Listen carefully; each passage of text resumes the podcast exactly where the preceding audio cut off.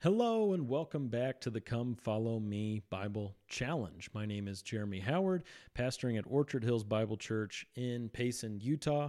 Thanks so much for joining me. Glad you're here.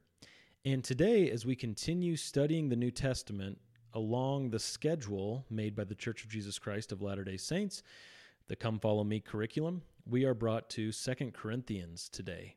My favorite book of the New Testament, 2 Corinthians. I'm currently preaching through it alongside the other pastor at our church, Tyler. And so you can find that on our website. Go to orchardhillsbiblechurch.com and you can find our sermons there and listen to anything you want in 2 Corinthians up to chapter 11, because this Sunday we're starting chapter 11. And so anything chapters 1 through 10, we hit every verse on the way through. And so you can check that out. But today we're going to be going to what is perhaps my favorite chapter in all of the Bible, 2 Corinthians chapter 5. And I want to just jump right in and start at verse 14. So if you're joining here via video, you can see that I have it up on the screen along with this advertisement from Fan Cards along the bottom. That's kind of lame. I don't really want that to be happening, but it is what it is. All right, so 2 Corinthians 5:14, and I will read through the end of the chapter, verse 21. The Apostle Paul and his missionary team writes to this church saying, "For the love of Christ controls us, having concluded this, that one died for all, therefore all died. And he died for all so that they who live might no longer live for themselves, but for him who died and rose again on their behalf. Therefore, from now on, we recognize no one according to the flesh, even though we have known Christ according to the flesh, yet now we know him in this way no longer. Therefore, if anyone is in Christ, he is a new creature. The old things passed away. Behold, new things have come. Now all these things are from God, who reconciled us to himself through Christ and gave us the ministry of reconciliation. Namely, that God was in Christ reconciling the world to himself, not counting their trespasses against them, and he has committed to us the word of reconciliation. Therefore, we are ambassadors for Christ, as though God were making an appeal through us. We beg you on behalf of Christ, be reconciled to God. He made him who knew no sin to be sin on our behalf, so that we might become the righteousness of God in him." So many good things here. So many amazing things to see. It is just an amazing passage. I really want to focus in on that last verse I read, the last verse of chapter 5, 2 Corinthians 5:21. But before I get to that, let's just go back and look at the verses leading up to it and point out a couple things, okay, to kind of prime the pump here. So 2 Corinthians 5:14, Paul says that he and his missionary companions, those who are writing this letter, are controlled by the love of Christ. This has to be the goal. As a Christian, this has to be the goal. You want your whole life to be controlled by Christ's love. And it's not just some general love. It's not just like, oh yeah, he gave people hugs and was really nice. That's not what's being talked about here. He goes on to say, having concluded this, that he died for all. Therefore, all died. Christ died for all people. That's the culmination of his love, is his death on the cross, his sacrificial substitutionary death on the cross. One died for all. Therefore, all died.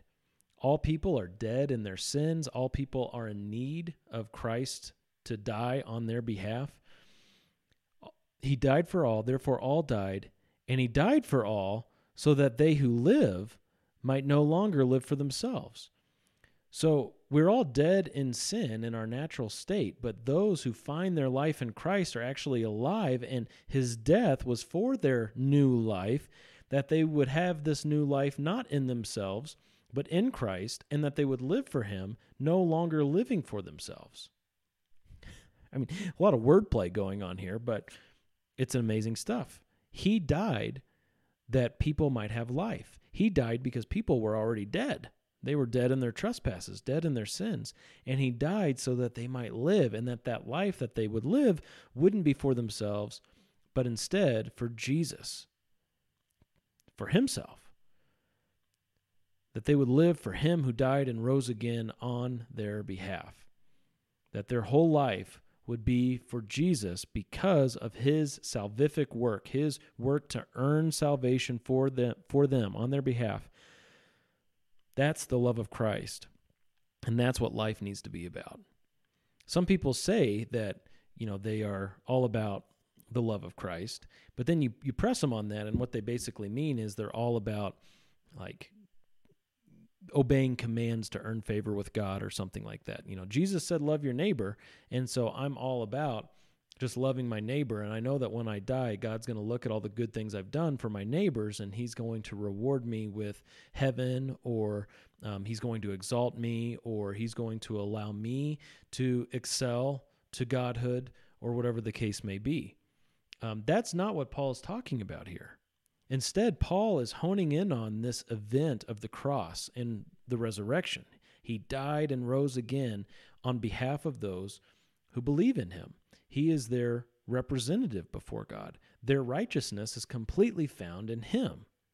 And so it's not about, you know, the love of Christ controls us. That means I keep all of his commands to earn something with God, to earn, you know, exaltation, godhood, whatever, salvation itself with God. That's not what Paul's saying. Paul is saying we have been saved by God. We've been purchased by God.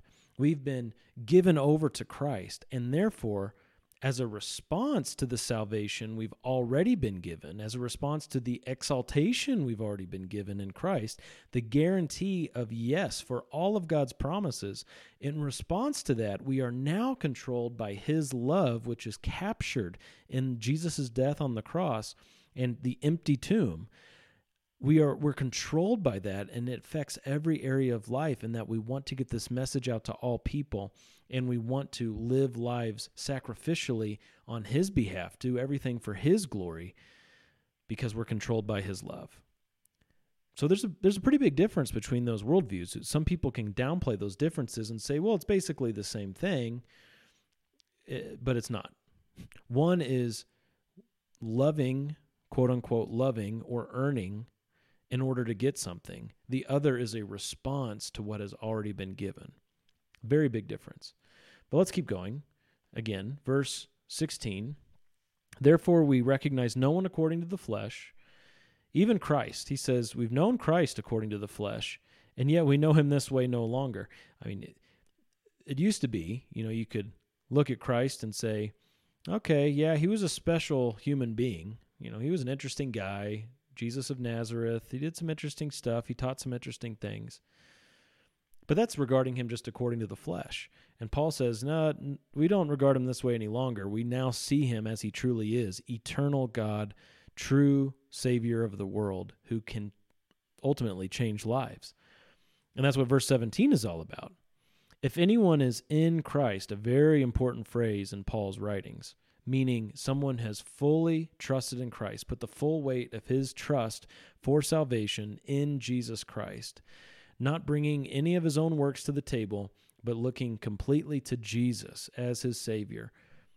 When someone is in Christ, he's a new creature, meaning he used to be something else. He wasn't a child of God before.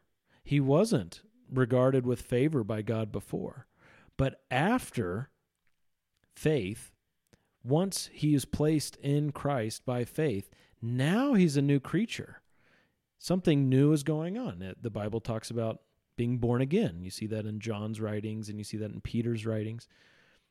Once someone is born again, he is truly new. He's a new creature, as Jesus taught Nicodemus in John 3.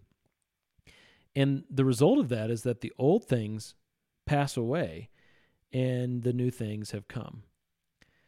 So the old things, meaning your old worldview, your old standing before God, your old guilt and condemnation and shame, that's all passed away. And the new things have come, meaning salvation, grace, blessing, mercy, security, assurance. All of that has now come in Christ through faith in Jesus. And all of these things are from God, Paul says in verse 18, who reconciled us to himself. Look at, this is the activity of God here. What role are you playing as God reconciles you to himself through Christ? Well, this is God's doing. You didn't put yourself in that position. You didn't reconcile yourself to God. God is the one who did it. And this is such good news. Like, that may strike your ear as bad news because maybe you're just trained to think, I have to do something. I have to do something. You're telling me I don't have to do anything? Well, that's terrible. What can I do to fix my condition? No, the good news is you can't do anything, and that God does it all through Jesus Christ. He does it all. Salvation, full and free. It's amazing. And then, okay, so you're looking for something to do. Well, here you go. Once you're in Christ by faith, now you have the ministry of reconciliation. You take this message of reconciliation, the gospel message, out to the world.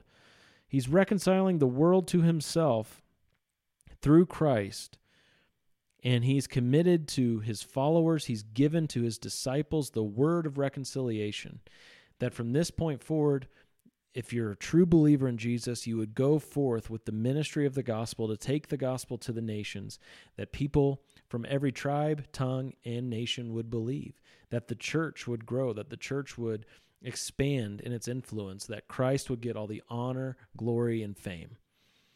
And again, it's a response. You're not doing it to earn points with God. There's not like a point system and you get to a certain amount and then you're saved. That's not it at all. Anytime you try to do that, you're actually going in the red. You're getting negative points. There's just no way that you can get positive points with God to earn salvation, because your righteous deeds are like filthy rags, it says in Isaiah 64:6.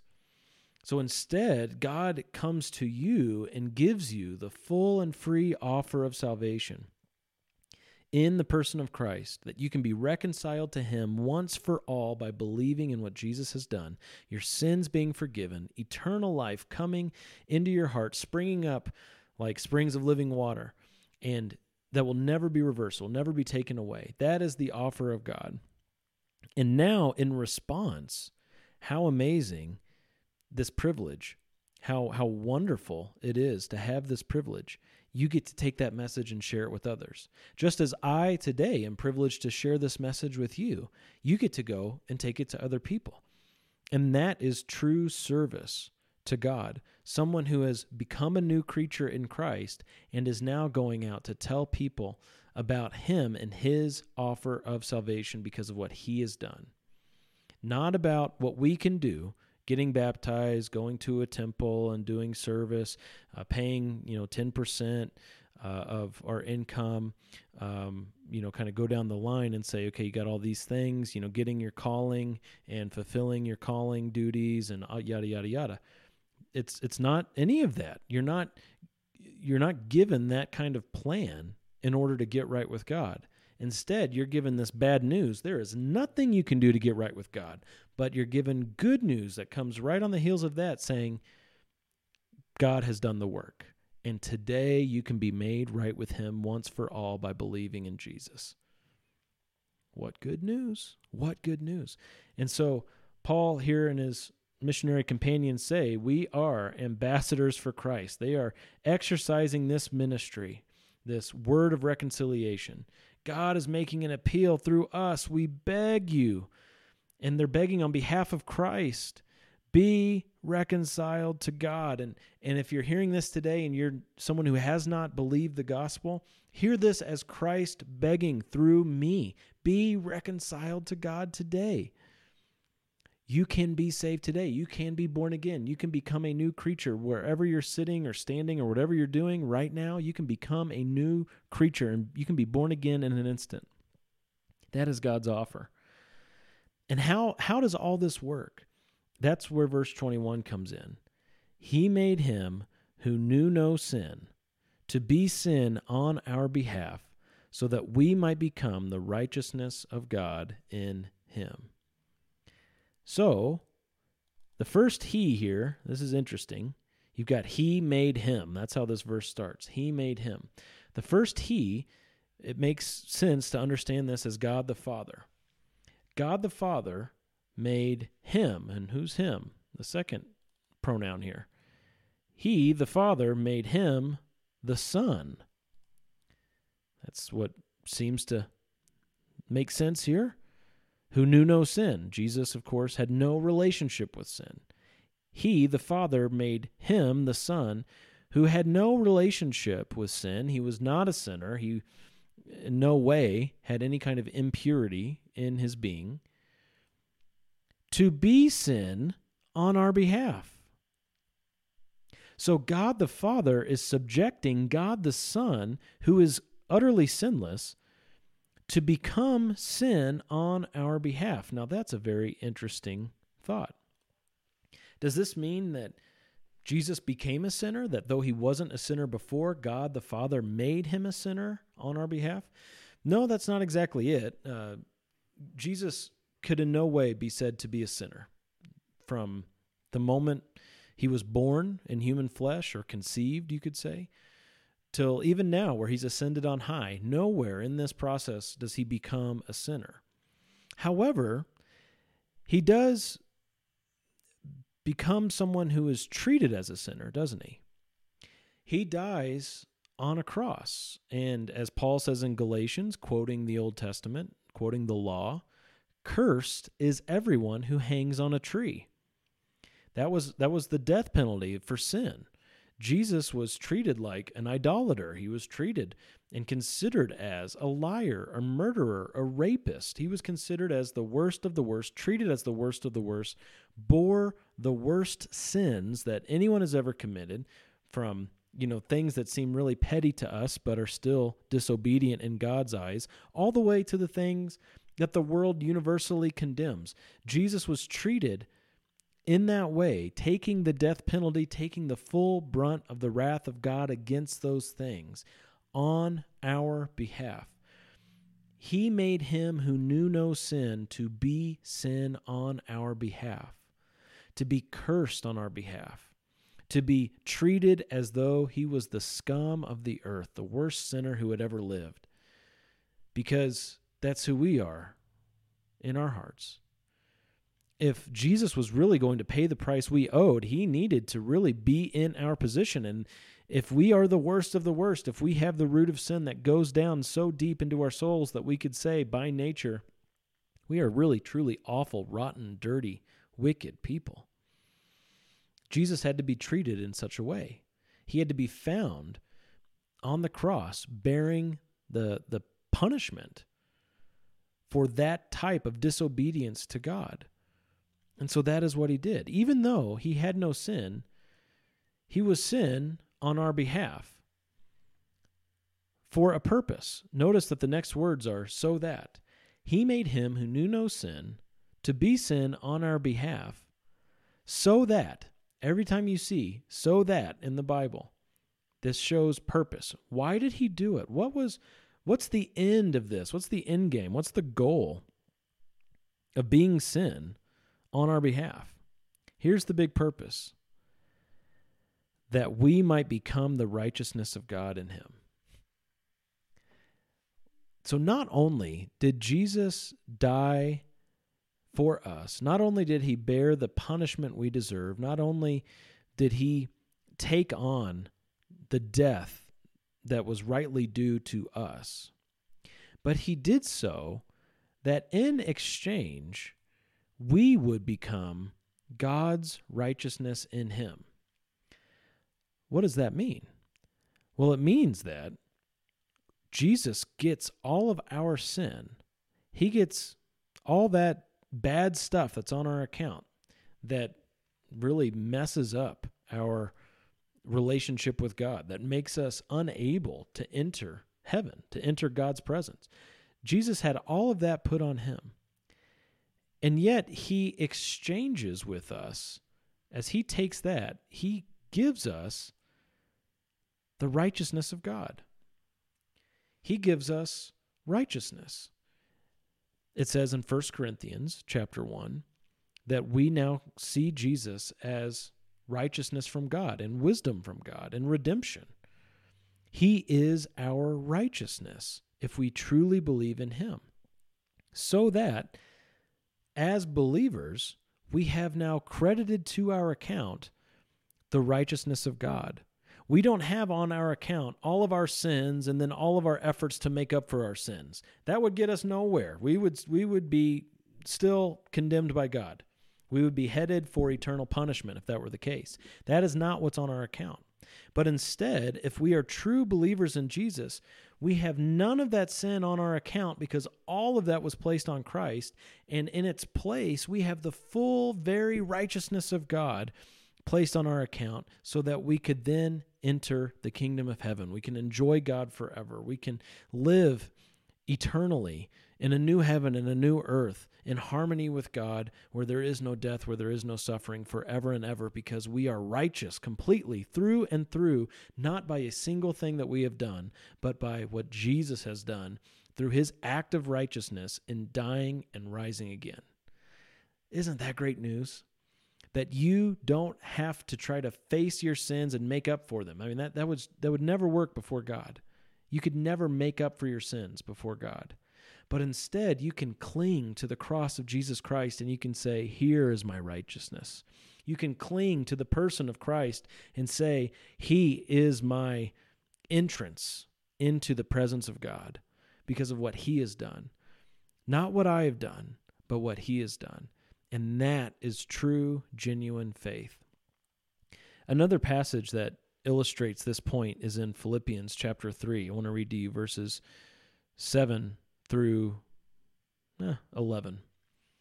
Paul says, "Whatever things were gained to me, those things I have counted as loss for the sake of Christ. More than that, I count all things to be loss in view of the surpassing value of knowing Christ Jesus my Lord, for whom I have suffered the loss of all things, and count them but rubbish, so that I may gain Christ, and may be found in him, not having a righteousness of my own derived from the law, but that which is through faith in Christ, the righteousness which comes from God on the basis of faith, that I may know him, and the power of his resurrection, and the fellowship of his sufferings, being conformed to his death, in order that I may attain to the resurrection from the dead." An amazing verse, but here's what I want you to see. Here's what I want you to lock into.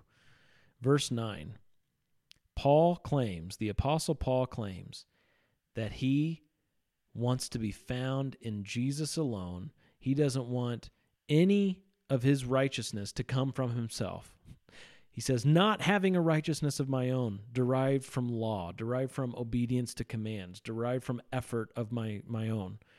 He wants all of his righteousness to be the righteousness that is through faith in Christ, the righteousness that comes from God, that is on the basis of faith, not on the basis of the deeds we have done, but on the basis of faith alone. That is the righteousness that saves. That is the righteousness that gets somebody to heaven. It's not our efforts. You could never be righteous enough to satisfy God. But Jesus, who is God, came to earth, took on flesh, and lived out a life that we couldn't live, and died the death we deserved, and rose again, that we would be made right with God once for all. One last passage I want to read. This is Titus chapter 3.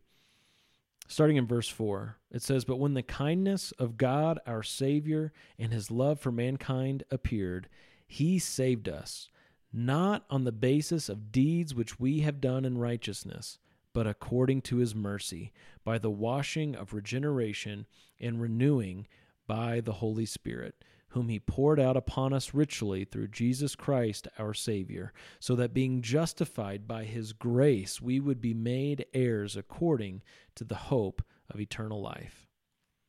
Have you been justified by God's grace on the basis of faith alone in Jesus?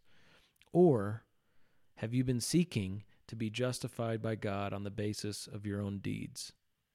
May it never be that you would pursue righteousness through your own works, but that you would see he made him who knew no sin to be sin on our behalf, so that we might become the righteousness of God in him. I hope this has provoked your thinking today, and I hope if you have any questions, you'd reach out. Thanks for listening, and God bless.